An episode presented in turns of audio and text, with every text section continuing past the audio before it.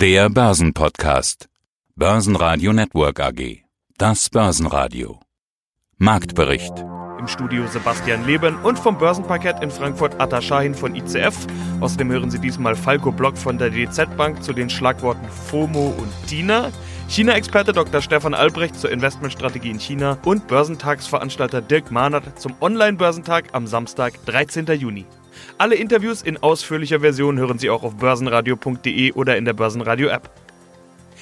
Die Woche war auf jeden Fall mal anders als die letzten. Zunächst mal war es eine Woche mit einigen Minustagen. Der Donnerstag war sogar ein richtiger Rücksetzer, sowohl im DAX als auch an der Wall Street. Grund waren die Aussagen bei der F E D-Sitzung, dazu gleich mehr. Der Freitag brachte dann das, was man gängigerweise als Achterbahnfahrt bezeichnet, auch wenn die vermutlich mehr Spaß machen dürfte als das, was wir im DAX gesehen haben. Start im Minus, unter zwölftausend Punkten, dann ins Plus über die zwölftausend, mit deutlich positiver Wall Street deutlich ins Plus und komfortabel über die runde Marke. Als der Dow Jones seine Gewinne dann nach und nach abgegeben hat, passierte auch das im DAX. Ich fasse zusammen. Minus, kleines Plus, kleines Minus, deutliches Plus, kleines Plus, deutliches Plus, Minus. Alles klar? Das erklärt auch die unterschiedlichen Zahlen, die in den Interviews genannt werden. In Zahlen, die zwölftausend Punkte Marke ist weg, Schlusskurs im DAX elftausendneunhundertneunundvierzig Punkte, minus null Komma zwei Prozent. Der A T X in Wien konnte sich dagegen im Plus halten, plus eins Komma sechs Prozent, zweitausenddreihundertacht Punkte. Mein Name ist Atta Sahin, ich bin hier zuständig für die derivativen Produkte an der Börse Frankfurt. Hallo Atta, schön dich wieder dabei zu haben, denn vermutlich hast du gar keine Zeit, weil es ist ja echt Bewegung drin an den Börsen momentan. Rasanter Anstieg im DAX, plötzlich der Absturz in den U S A am Feiertag und wir sind das natürlich mitgegangen. Wer sich eigentlich schon in Richtung DAX dreizehntausend orientiert hat, der hat sich jetzt plötzlich unter der zwölftausend wiedergefunden. Ich habe aber gerade kurz vor unserem Gespräch drauf geguckt und gedacht, was für unter zwölftausend? Wir sind schon wieder drüber, der DAX zieht schon wieder an. Verrückte Welt. Atta, was ist da los? Nummer eins, Sebastian, du rufst mich ja hier direkt bei der Arbeit an. Auf dem Parkett ist es hier richtig was los. Kurz, wo waren wir denn? DAX zwölftausendneunhundert und bumm, waren wir bei der elftausendneunhundert und wir reden hier von zwei Tagen. Im DAX muss ich aber sagen, das Thema hatten wir auch die letzten Wochen. Die Anleger haben das eigentlich ganz gut gemacht. Sie haben dem Braten nicht so richtig getraut. Die waren immer so ein bisschen, also der DAX wird ja hier immer getradet, also Verkauf. Und die Anleger waren relativ schnell, also sprich, die haben auch Gewinne mitgenommen und waren immer bereit, auch mal hier short zu gehen. Deswegen sind das Gros der Anleger eigentlich im DAX nicht so richtig auf dem falschen Fuß erwischt worden. Was hat denn diese Euphorie, die wir in der letzten Woche hatten, jetzt eigentlich gekillt? War das die F E D-Sitzung oder was war es aus deiner Sicht? Das war glasklar die F E D-Sitzung am Mittwoch. Ganz einfach das, was wir auch eigentlich die letzten Wochen auch besprochen haben. So arg viel gute Nachrichten gab es eigentlich gar nicht. Und der Herr Paul war doch dann relativ ehrlich und hat einen sehr pessimistischen Konjunkturausblick geliefert. Wenn ein Herr Trump sagt, ja, alles wird ganz toll, wir haben jetzt sogar zweieinhalbtausend neue Stellen geschaffen, wir sind immer noch bei knapp vierzig Millionen arbeitslosen U S-Amerikanern. Die Erstanträge sehen wieder so ein bisschen schlecht aus, die waren, glaube ich, bei eins Komma fünf Millionen, also so eine, so eine richtig V-förmige Erholung, wie es der Herr Trump haben will, werden wir wohl nicht schaffen. Auch Herr Paul hat da doch zugegeben, dass die Arbeitslosenzahlen wohl nicht sofort und nicht sehr vehement und schnell zurückkommen werden. Und Sebastian, dazu kommt noch, dass hier jeder auf die zweite Welle der Corona-Erkrankungen wartet. In den U S A gibt es schon Staaten, wo sie doch wieder äh, relativ schlecht aussehen. All das ist natürlich ein Mix. All das ist ein Mix, der halt nicht gut für einen Aktienmarkt ist. Ja, während wir sprechen, ist der DAX auch schon wieder in den roten Bereich gerutscht, unter die zwölftausend. Ich glaube, heute könnte ein wirklich spannender Tag werden, aber das lassen wir mal auf uns zukommen. Während wir sprechen, ist es ja noch früh am Tag. Das DAX-Trading haben wir jetzt schon angesprochen. Das war natürlich nicht das Einzige, was wir unter den Most Actives finden. Auch beim Öl ist wieder jede Menge Bewegung drin. Klar, wenn die Konjunktur wieder schlechter aussieht, dann geht auch die Fantasie daraus. Was für Ölprodukte habt ihr getradet? Ganz klar, Sebastian, genau wie du es gesagt hast. Wenn der Konjunkturausblick so schlecht ist, dann braucht doch niemand das Erdöl quasi. Die Anleger haben doch sehr auf die Long-Seite gesetzt. Momentan sehe ich hier in unserem Turbo-Long Open End of Crude Oil, da bekommen die Anleger so langsam ein bisschen Angst und verkaufen auch das Öl. Von den Zahlen her, das war, glaube ich, auch in dem Bericht vom Herrn Paul, die Erdölbestände sind wieder auf einem Rekordhoch und naja, die Anleger fliehen aus dem Öl. Ja, einen schönen guten Tag. Mein Name ist Falco Block. Ich bin Zertifikatespezialist bei der D Z Bank in Frankfurt, das Spitzeninstitut der Volks- und Raiffeisenbanken. und bin auch entsprechend immer wieder bei Interviews dabei, Börsentage, die ja leider aktuell nicht stattfinden, aber deswegen freue ich mich gerne heute mal auf ein Radiointerview zum aktuellen Kapital- und Konjunkturausblick.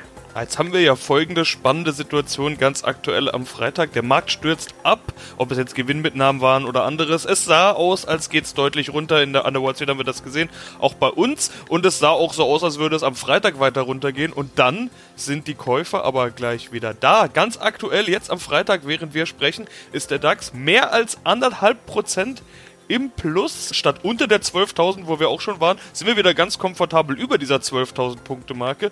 Wohin auch sonst mit all dem Geld und der Liquidität? Buy the Dip als Stichwort könnte man vielleicht sehen. Müssen wir uns vielleicht daran gewöhnen? Es ist eine Diskussion, die ich in den vergangenen Wochen immer mal schon geführt habe mit einigen Fondsmanagern und Vermögensverwaltern, dass ich gesagt habe, es ist doch so viel Geld da und so viele sind noch nicht dabei. Immer dieses viel zitierte Geld an der Seitenlinie. Die hoffen doch und beten förmlich um Rücksetzer und Korrekturen, um in den Markt zu kommen. Ist es genau das, was wir heute sehen? Ja, das kann man wirklich sagen. Es gibt da so zwei neue tolle Abkürzungen. Das eine heißt FOMO, Abkürzung für Fear of Missing Out. Also man könnte es salopp übersetzen mit die Angst, nicht dabei zu sein. Und auch Fondsmanager, so sehr sie nun entsprechend auch, ich sag mal, nach mathematischen Gesetzpunkten und regelbasierten Handelssystemen arbeiten, es sind doch immer noch Menschen, man sitzt zusammen und überlegt, hat man vielleicht die Rallye verpasst? Viele sind vielleicht auch bei tiefen Kursen oder nach kurzen Erholungen wieder ausgestiegen. Jetzt bewegen wir uns natürlich erst zur Mitte des Jahres. Es gibt aber auch, wenn so langsam die Urlaubssaison sich nähert und dann vielleicht viele auch, ja, soweit es denn möglich ist, dann auch mal sich in Urlaub begeben, die fragen, sollten wir uns vielleicht positionieren? Und dann ist eben das große Angst dabei, nicht dabei zu sein. Und deswegen müssen jetzt entsprechend die großen institutionellen Investoren sagen, wenn sie die Chance sehen, vielleicht, auch wenn es nur ein paar hundert Punkte sind, wenn es runtergeht, dann nachzukaufen. Und man darf natürlich nicht ja, unberücksichtigt lassen. Es gibt dann auch die ganzen technischen Handelssysteme, also die entsprechend automatisiert handeln und natürlich, wenn so gewisse Rücksetzer da sind von zwei, drei Prozent und die Daten, ich sag mal, zum Kauf wieder sich verbessert haben, dann gleich wieder reinschießen und das natürlich, zumindest gestern, wenn wir uns Deutschland anschauen, auf einem sehr schwach basierten Handelsmarkt kannte eben zu diesen Rückgängen führen. Heute haben wir einen Brückentag, ist auch wieder die Frage, wie viele sind dann wirklich an den Märkten dabei und da können schon ein paar, ich sag mal, starke Nachkäufer eben zu diesen deutlich ansteigenden Kursen führen. Und dann gibt es noch so eine zweite schöne Abkürzung, die heißt TINA und das heißt There is no alternative, was Sie schon gesagt haben. Also wo sollen ansonsten die ganzen Milliarden, beziehungsweise mittlerweile sind wir ja schon im Billionenbereich, was die Notenbanken dort ausgeben, wo soll das ganze Geld hin? Also so viel kann ein alternativer Kapitalmarkt oder sonstiges auch gar nicht aufnehmen und nur die Börsen, auch wenn die Dividenden, ich sag mal, aktuell nicht so optimal sind, versprechen ja wirklich noch Renditechancen. Im DAX waren die Schnäppchenjäger bei den Einzelwerten unterwegs. Die mal wieder stark gebeutelte Lufthansa war am Freitag stärkster Gewinner im DAX. Auch die Autobauer konnten zulegen. Verlierer waren die defensiven Aktien wie S A P, Merck und Fresenius. Ebenfalls abgeben musste Adidas. Das lag am schwachen Branchenumfeld, nachdem der kanadische Sportartikelhersteller Lululemon mit den Quartalszahlen die Markterwartung verfehlt hatte. Ja, hallo und guten Tag. Mein Name ist Stefan Albrecht. Ich freue mich sehr, Ihnen heute wieder ein bisschen was zu dem Thema Asien und China zu erzählen. Ganz kurz zu meiner Person als Hintergrund. Ich war zwanzig Jahre bei McKinsey, war dort auch ein Senior-Partner und habe von den zwanzig Jahren fünfzehn Jahre in China gelebt und gearbeitet. Habe also einen sehr guten Einblick, was dort passiert, was dort gut läuft, was dort schlecht läuft.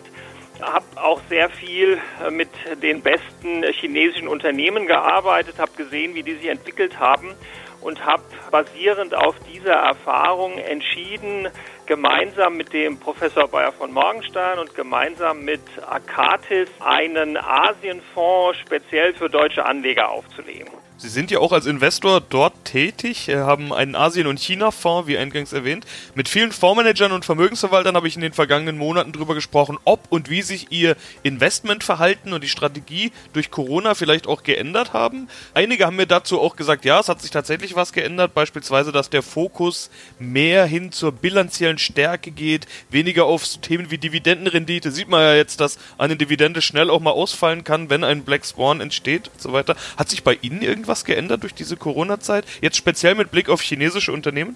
Ja, das müssen wir ganz klar sagen, weil Corona natürlich, ich meine, das Buzzword ist natürlich ein New Normal. Also Corona hat in einigen Industriebereichen schon wirklich die Industrie einen echten Schritt nach vorne gebracht und wird das auch anhaltend in den nächsten Jahren so sehen. Das heißt, wenn ich mal ein paar Industrien nennen darf, die in China jetzt hier einen wirklichen Boost durch Corona bekommen haben. Das erste, was ich hervorheben möchte, digitale Gesundheit. Also in China, auch schon vor Corona, gab es Unternehmen wie zum Beispiel Ping An, Good Doctor. Ping An ist die größte Versicherung. Oder Alibaba Health. Alibaba kennt jeder. Alibaba hat auch eine Gesundheitsplattform. Diese Unternehmen gab es schon. Die haben schon online Teleconsulting, also Telemedicine, also Videokonferenz mit einem Arzt angeboten, der einen dann wirklich untersucht und berät. Sie können auf dieser Plattform auch Medikamente bestellen, die dann direkt geliefert werden. Also ein wirkliches Portfolio an digitalen Gesundheitsservices. Und natürlich diese Unternehmen, die es da schon gab, die dieses Angebot schon hatten, haben jetzt natürlich von der Corona-Krise wahnsinnig profitiert.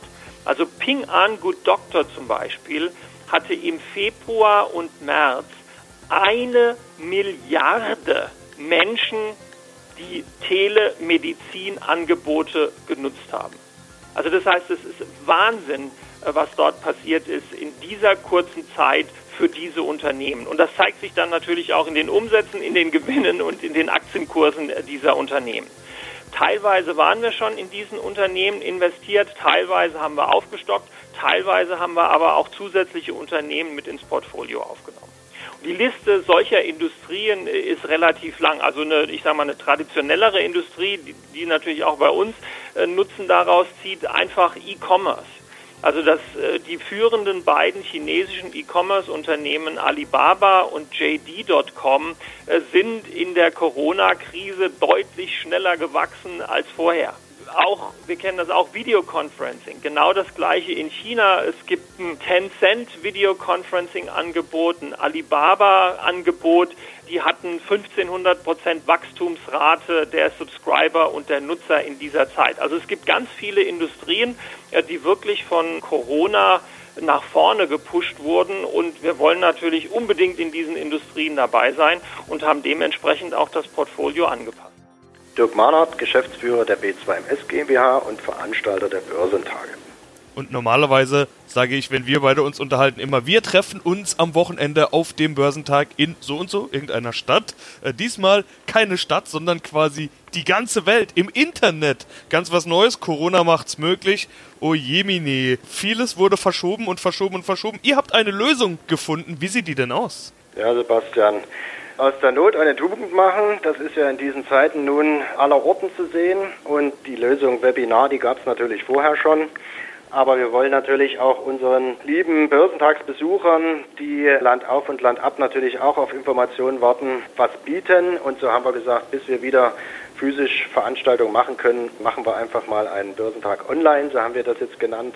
Es gab schon einen als Test im Mai und nun wird morgen die zweite Auflage stattfinden. Okay, was wird da geboten? Normalerweise sind wir die Börsentage bei euch ja gewohnt mit allerlei Ständen und so weiter. Diesmal gibt es äh, Vorträge. Wer ist alles dabei? Genau, also Messestände gibt es natürlich keine beim Webinar, aber wir haben uns gedacht, ein paar interessante Referenten wieder zu Wort kommen zu lassen. Und da machen wir, wie man es bei den Börsentagen gewohnt ist, wieder einen Querschnitt ja, durch Assetklassen und interessante aktuelle Themen. Morgen gibt es fünf Referenten. Unter anderem ist äh, der Professor Polleit von Degussa dabei, da geht es natürlich um das Thema Edelmetalle. Dann haben wir unseren E T F-Experten Meyer Zetreva von Luxor, von der Börse Stuttgart ist ein Kollege da, von der D Z Bank und nicht zu vergessen vom Kölner Börsenverein, den Dirk Arning. Weil jetzt wäre nämlich der Börsentag in Düsseldorf gewesen und da sind die Kollegen dort aus Nordrhein-Westfalen ja auch immer mit dabei und deswegen haben wir dort ein bisschen Lokalcouleur mit eingebaut und er wird sicher auch einen guten Vortrag machen. Börsenradio Network A G Marktbericht.